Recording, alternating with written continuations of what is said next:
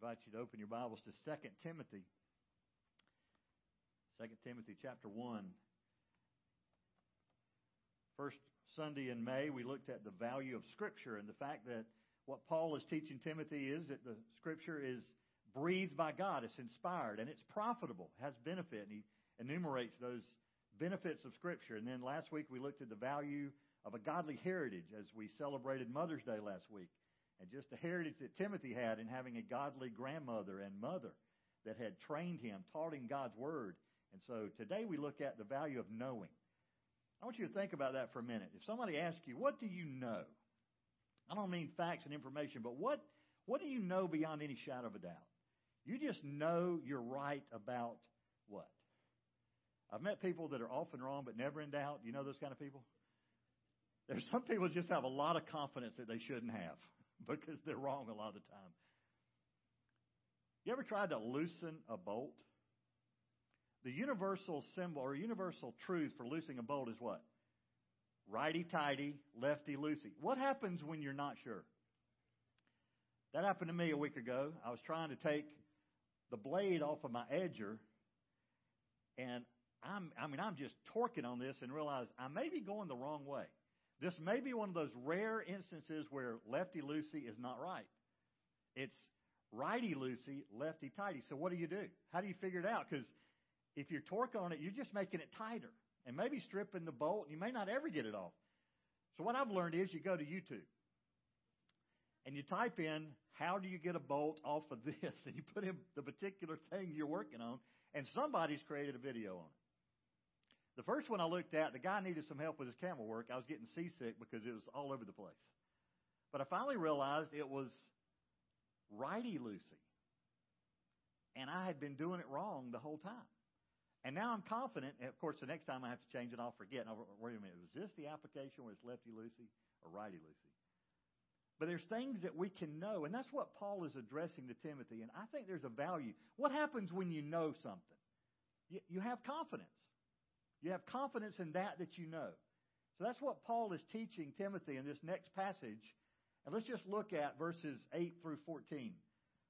2 Timothy, excuse me, yeah, 2 Timothy chapter 1, verses 8 and following. Paul says, Therefore, do not be ashamed of the testimony of our Lord or of me, his prisoner, but join with me in suffering for the gospel according to the power of God, who has saved us and called us with a holy calling not according to our works, but according to his own purpose and grace which he granted us in Christ Jesus from all eternity. But now has been revealed by the appearing of our Savior Christ Jesus, who abolished death and brought life and immortality to light through the gospel, for which I was appointed a preacher and an apostle and a teacher. For this reason, I also suffer these things, but I am not ashamed for I know whom I have believed, and I am convinced that he is able to guard what I have entrusted to him until that day. Retain the standard of your sound words which you have heard from me, in the faith and love which are in Christ Jesus. Guard through the Holy Spirit who dwells in us the treasure which has been entrusted to you. This is Timothy's letter to, excuse me, this is Paul's letter to Timothy, a, a man that was a young man that Paul would have considered and does call him my son. In the faith, Timothy was Paul's son. Paul had led Timothy to faith in Christ. He may have actually led Lois and Eunice, his grandmother and mother, to faith in Christ, but certainly Timothy, and he's left him in Ephesus to continue to direct and be one of the leaders of the church in Ephesus. Where's Paul by this time? Paul's in prison, probably the worst prison he was ever in because it sounds like it's more of a dungeon. And Paul is probably days to weeks away from being put to death. And this is the last thing that Paul's going to write. Paul writes First Timothy, and in between First Timothy, he writes Titus and Philemon. And then he comes to Second Timothy. And most scholars would say this is the last thing he's got to say. If, you, if you're reading somebody's last words and they kind of know they're their last words, don't you know that they're important words? And so Paul says to Timothy, first thing he says is, therefore. If you've come to the chapel for any length of time, what do we do when we see the word therefore? We find out what it's there for. So you got to look back to the verse before it. And Paul, the last thing we looked at last week is Paul says to Timothy, God's not given us a spirit of timidity, but of power and love and discipline. So Paul's building off of that truth, since that's true. That if you have a spirit of fear, of timidity, didn't come from God. So he encourages Timothy by saying, therefore, don't be ashamed of the testimony of our Lord and Savior, Jesus Christ. Timidity leads to shame, especially in the culture that we live in and the culture that Timothy lived in. To be a Christian, to name yourself as a believer back then, would bring ridicule, persecution, perhaps prison, or even for some, death. So, Paul, writing from a Roman dungeon back to Timothy, who he loved dearly, he says, first of all, don't be ashamed. Don't be ashamed of the testimony of our Lord. And what was his testimony? Well, Jesus came, lived a perfect life, died on the cross. And some people who didn't believe in the resurrection were still pointing back to that day and saying, yeah, that rebel rouser, we put him to death. Well, he didn't stay dead. He rose from the dead. So they only got about half the testimony. But Paul says, don't be ashamed of Jesus. Don't even be ashamed of me. To be considered the son of the Apostle Paul, to be considered the one that Paul had led, led to Christ, led to faith. Don't be ashamed of Jesus or of me, but instead join me in suffering. And that's a word we don't want to dwell on a whole lot in Scripture. Anybody want to sign up? We got a suffering trip coming up. We don't, we don't want to we don't want to charge real hard towards that. But the truth of the matter is, if you walk for Christ, if you identify as a Christian, you will suffer even in this generation. Not just in Paul's time; it certainly happened then. But today, even in Murrells Inlet or Garden City or Myrtle Beach or Columbia or Lake City or wherever you're from, you identify with Christ in this culture, people look at you funny. They're okay with you going to church. They're okay with you being religious. They just don't want you to really stand for the principles of God's Word. And if you do that in this culture, we'll talk about a little bit more later. But you'll suffer. Now, it could be that things will even get worse, that we'll suffer imprisonment. That's happening around the world. Suffer persecution, beatings. I was in India last year. Some of the pastors that I worked with had been beaten for their faith. Not by the government, but by radical Hindus who, who the government does nothing to stop. These are, these are beaten. You know what they do the day after they're beaten? They go right back to serving Christ the way they were serving Christ before they took their beating. And I think, wow, I, I, I don't know. I think God gives grace in those moments to stand strong for Him, and that's what He talks about, His power here in a minute. But Paul says to Timothy, don't be afraid, don't be ashamed. Don't try to distance yourself from the testimony of Jesus. Cling to it, and don't even try to distance yourself from my testimony, but join me in suffering for the gospel. Now, hear me clearly. Sometimes we suffer because of our own fault. Sometimes we suffer because of sin, and that's not what Paul's talking about. Paul's not talking about you suffering for your own bad choices. Paul's talking about when you stand up for the gospel and you clearly represent Christ if you suffer in that, then understand you're doing it according to the power of God. It's not in your own strength or your own power, but Paul says it's according to the power of God. And then he says he saved us and called us. And I appreciate Paul using the word us. He's writing this to Timothy. It's going to be read to the church, and now we're reading it. And I think Paul's including us in his words certainly including Timothy, and saying, Timothy, he saved us. We weren't living for God. What was Paul doing before he came to faith in Christ? He was a persecutor of Christians. He thought he was doing the right thing religiously. He persecuted. He would chase after people who claimed the name of Christ, bring them back to Jerusalem, put them on trial, on trial imprison most of them, and kill some of them. So he says, Timothy, he saved us. Not only that, he's called us. And I want you to get this. There's a close association between your salvation experience and your calling. And just in case you're thinking, wait a minute, preacher, I'm not in full time ministry. I want you to hear me. We're all called to ministry. Some of us perhaps use it as our vocation. We're paid, whether we're on staff at a church or we're in a, a ministry where we're doing music or preaching or missionary or you fill in the blank. But we're all called to ministry. He hasn't left any of us to be pew potatoes. I've used that phrase here before. Lady came up and said, Did you say perpetrator? I said, No, pew potato. Pew potato is like a couch potato. You know, you got the remote control. As soon as you sit that down, you've lost your brain. And so Paul is saying, Timothy, we've been saved, but we've also, also been called with a holy calling. He's called us to salvation, but He's also called us to holy living. And part of that is we're now gospel messengers. So if you're here this morning, you're a child of God, you've been called to be a gospel messenger. Now, it may be that you do that as a school student, it may be you do that as a school teacher, or whatever your vocation is, wherever you collect your paycheck. Do that job as unto the Lord. But as you do that, you're a messenger for the gospel. And I love this. He said, not according to our works.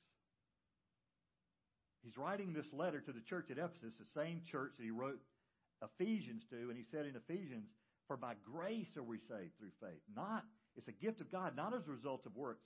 If we could claim it, if we could say, you know what, I earned this, then what could we do? We could pat ourselves on the back.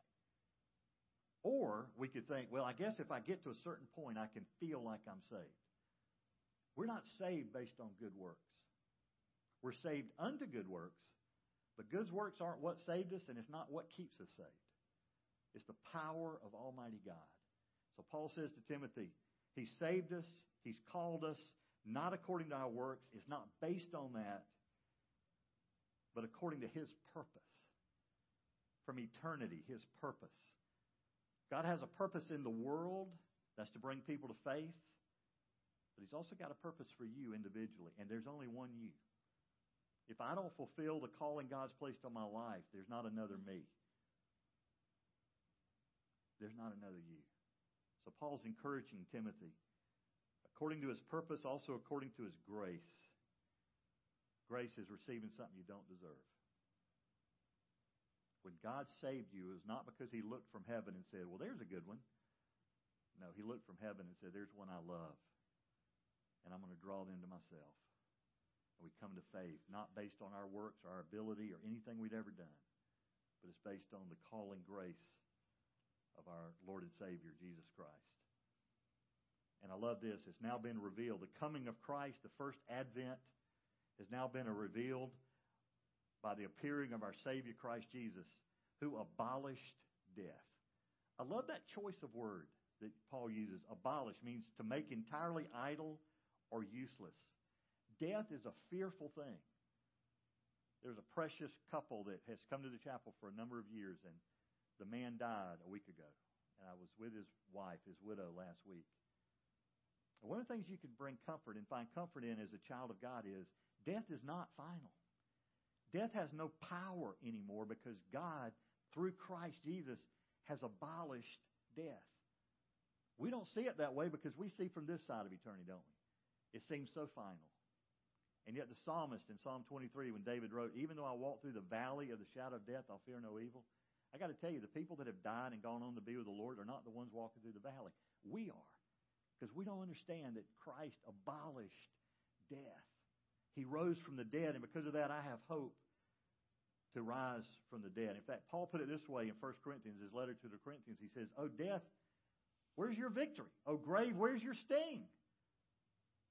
Well, there's no victory in death anymore. There's no sting in death anymore because Christ abolished death at the cross by rising from the dead. And not only that, but he brought to light, he brought life and immortality to life, to light through the gospel, for which Paul says, I was appointed. And then he enumerates his appointment. This is Paul's calling. He said, first of all, I was, I was called to three things. First of all, to be a preacher, one who heralds, one who announces, one who preaches the gospel message.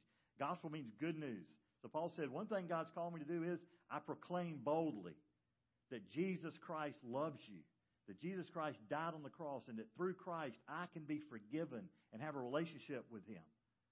So I'm a preacher. I'm also an apostle, literally a delegate, an ambassador who carries the authority of the one who sent him. So Paul, other places said, I'm, an, I'm, an, I'm on mission. I'm an ambassador for Christ. So I represent Christ in the world. So not only do I preach the gospel message, I represent Jesus. I'm sent with the gospel. But he's also a teacher, an instructor, one who explains the gospel.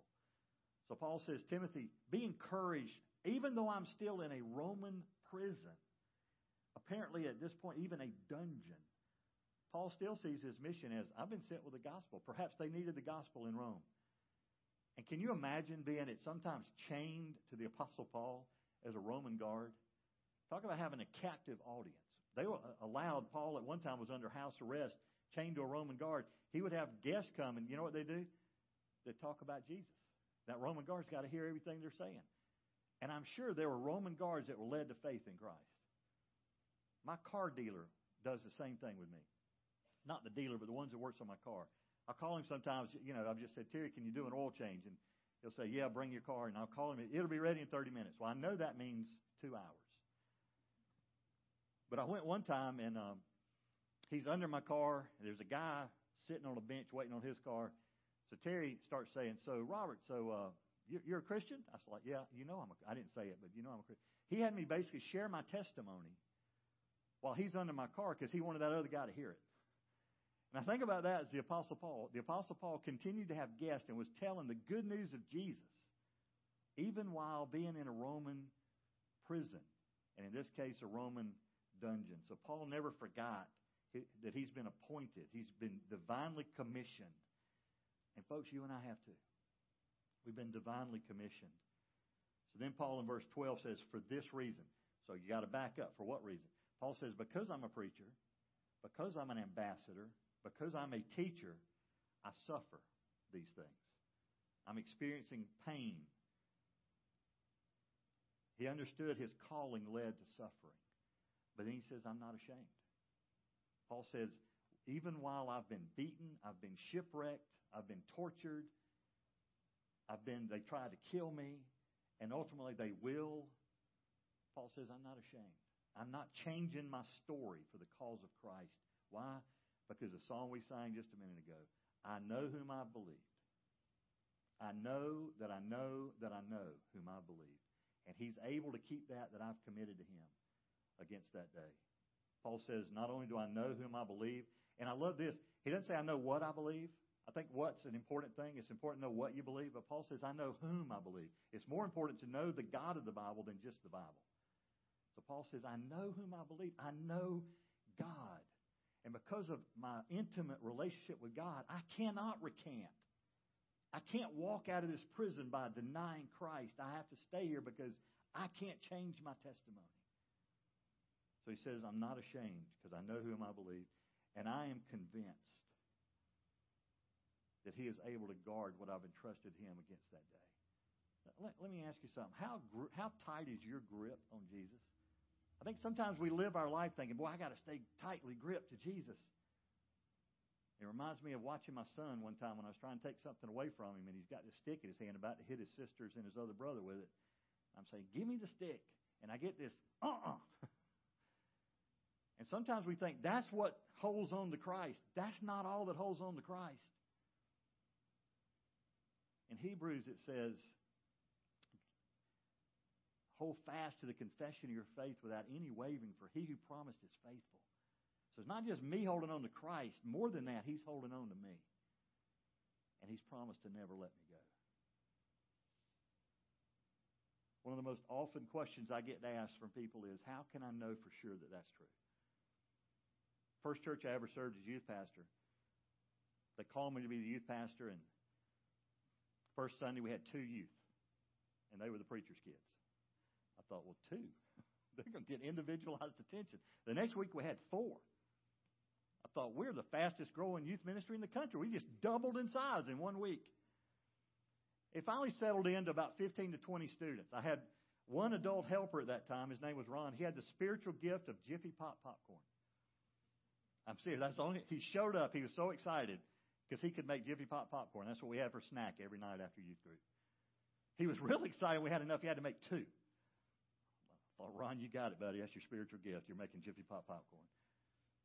And the, the students used to ask me Sunday morning, what are we going to do at the thing tonight? And I finally said, we got to come up with a better name than the thing. So I said, all right, we're going to vote. I'm going to pass cards out.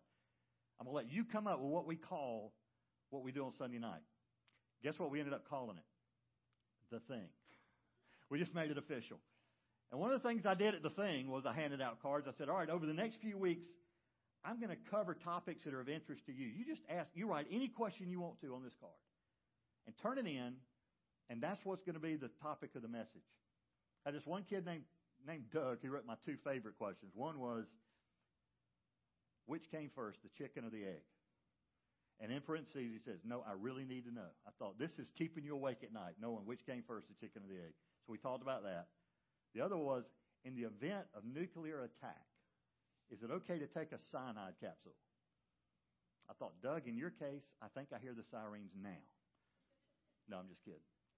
But you know what the most asked question of that was? How can I know for sure I'm saved?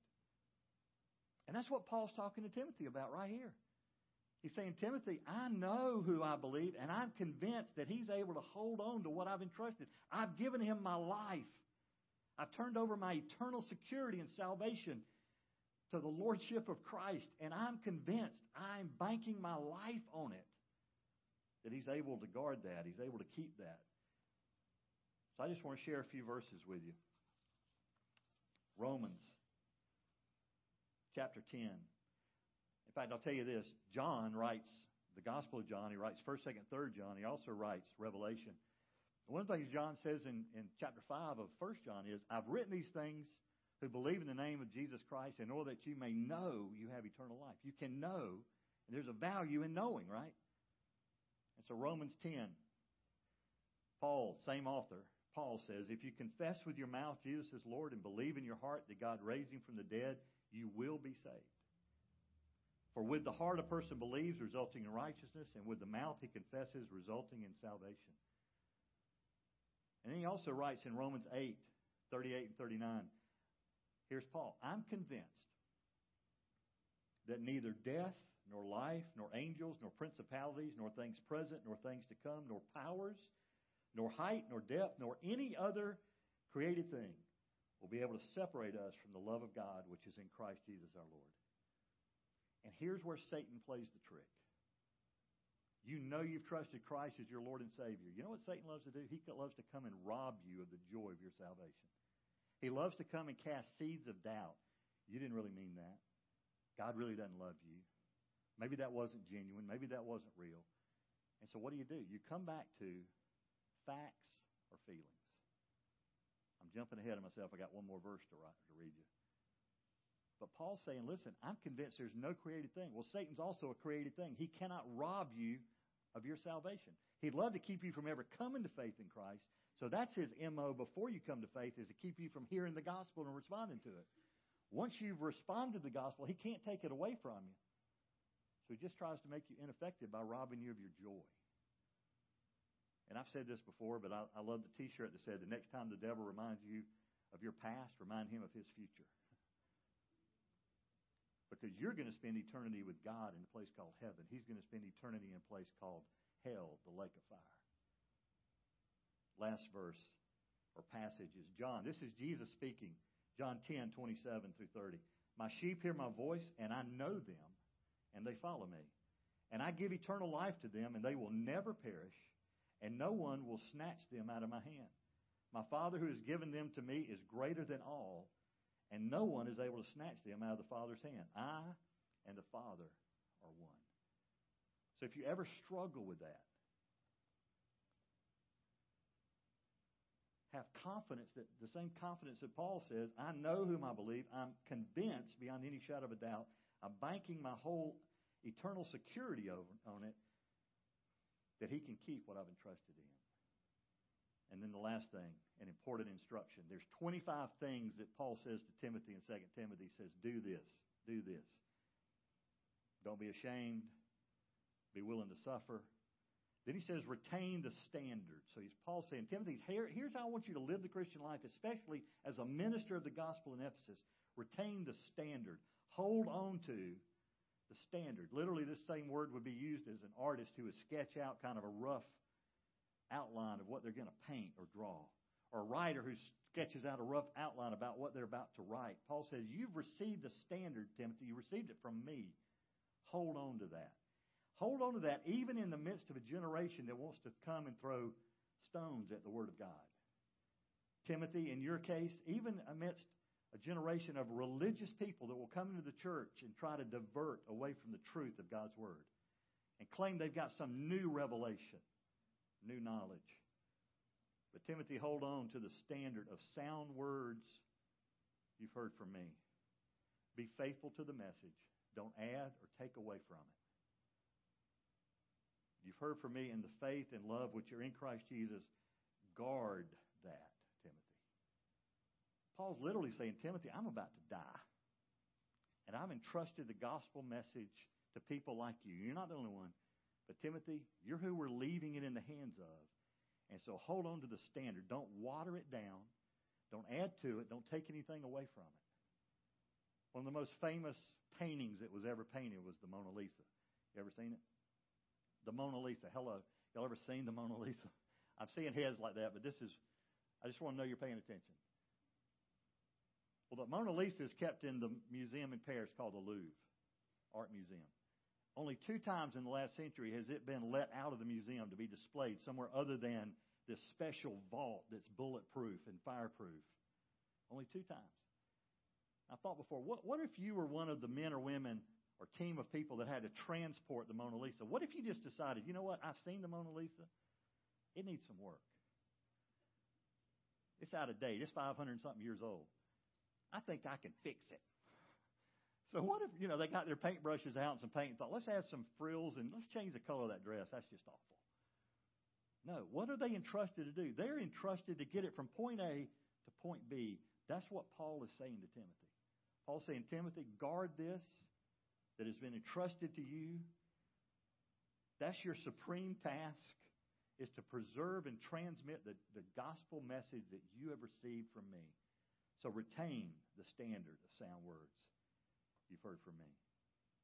Let me just share three thoughts that occurred to me as I was preparing that the message. Let's bring that into our generation. That, we've talked about what Paul said to Timothy 2,000 years ago. How do we apply that today in the generation we live in? We live in a generation where the gospel's under attack. Again, people don't mind if you're religious. Don't let it change your life. And if you really believe the Bible is the inspired Word of God, God breathed, that's different than what a lot of people do.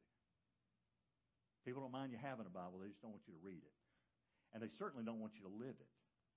They want to change it, they want to add to it, they want to take away from it.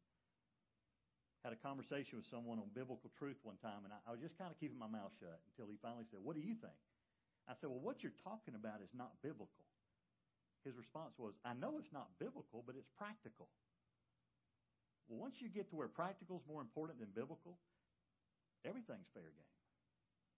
So the first thing is we live in a day, be careful that you maintain the integrity of God's Word. It's not ours to change, it's ours to steward. Second thought is many Christians don't have a conviction, don't have courage of their convictions because they have no clear convictions. Paul writes to Timothy, who you can tell from 1st and 2nd Timothy, there were times of weakness for Timothy. There was times of timidity. And there's also times I think Timothy thought, well, I'm just young. So Paul addresses all three of those thoughts. But we live in a generation where folks need to know God's word to have conviction. Not talking about preference. I'm talking about conviction. This is, I believe this. This is what God's word teaches, and I'm not going to change for culture. Last thing. Be careful you don't accept false doctrine just because you want to be friendly to everybody. There's a lot of false doctrine on the radio, on television, and even in pulpits across the country. Why? Because they've compromised the truth of God's Word. They've either learned to misquote Scripture or just not be real concerned with it. It's just, let me make the Bible culturally relevant. You don't have to make the Bible culturally relevant. Let the Bible be what the Bible is. It's relevant in every culture. If I knew you were about to drive off a mountain, if I knew a bridge was washed out or I knew a guardrail wasn't up and you're going 90 miles an hour around the mountains, and I stood back and said, you know, I need to tell them they're doing something wrong here.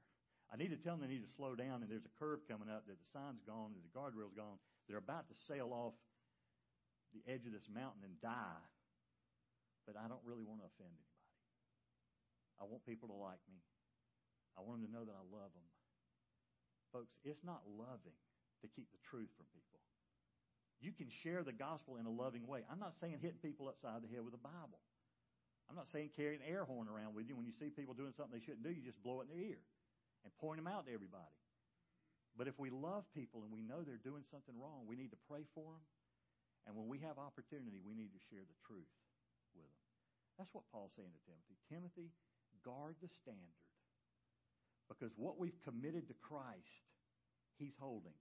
But now He's given it to us. He's given the, the gospel, He's given the mission to us, and we're to hold that. So He's holding on to us so we can take the gospel message to the world. Let's pray together. Bow your heads with me. Father, thank you that we know your word is true. Because of that, we can have confidence in it. And God, I pray if there's anyone here that struggles with their salvation, perhaps the devil's just done a work recently in their life. God, I pray that you would give them confidence, that they'd go back to the fact have they trusted you as Lord and Savior? Have they confessed Jesus as Lord and believe in their heart that God raised him from the dead? Then, God, give us confidence in that. And, God, use us as your ambassadors, your preachers, your teachers in the world today. Paul's gone. Timothy's gone. We've received the standard ourselves, and I pray we'd retain it and be faithful to it. Even in a generation that it seems like is on a quick road away from it. Lord, raise up a generation of believers who have the courage of their conviction and who know the Word of God and they know the, the God of the Bible. God, there's certain and sure value in knowing so, God, give us confidence in that. And I pray this in Jesus' name. Would you stand as we close?